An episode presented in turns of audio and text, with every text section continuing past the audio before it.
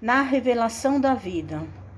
E os apóstolos davam com grande poder testemunhos de ressurreição do Senhor Jesus, e em todos eles havia abundante graça.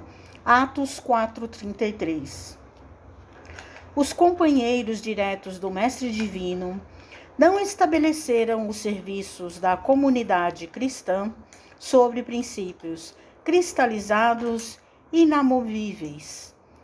Cultuaram a ordem, a hierarquia e a disciplina, mas amparavam também o espírito do povo, distribuindo os bens da revelação espiritual segundo a capacidade receptiva de cada um dos candidatos à nova fé.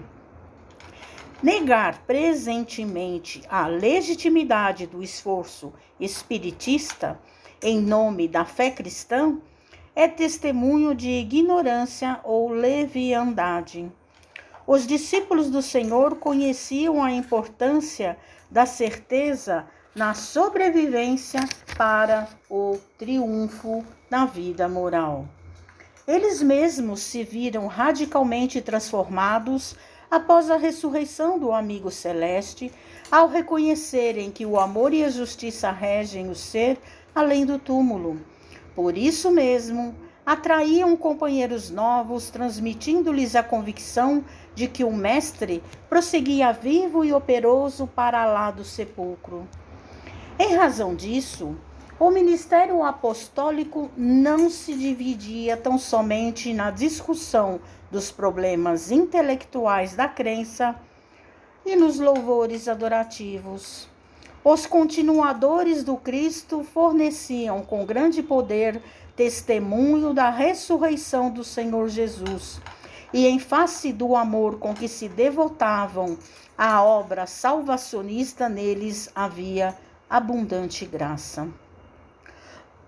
O Espiritismo evangélico vem movimentar o serviço divino, que envolve em si não somente a crença consoladora, mas também o conhecimento indiscutível da imortalidade.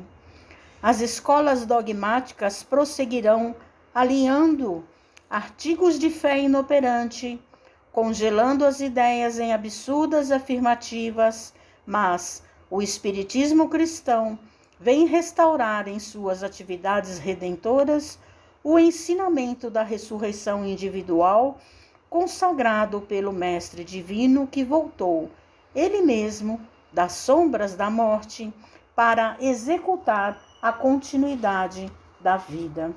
Mensagem do livro Pão Nosso, Francisco Cândido Xavier, por Emmanuel.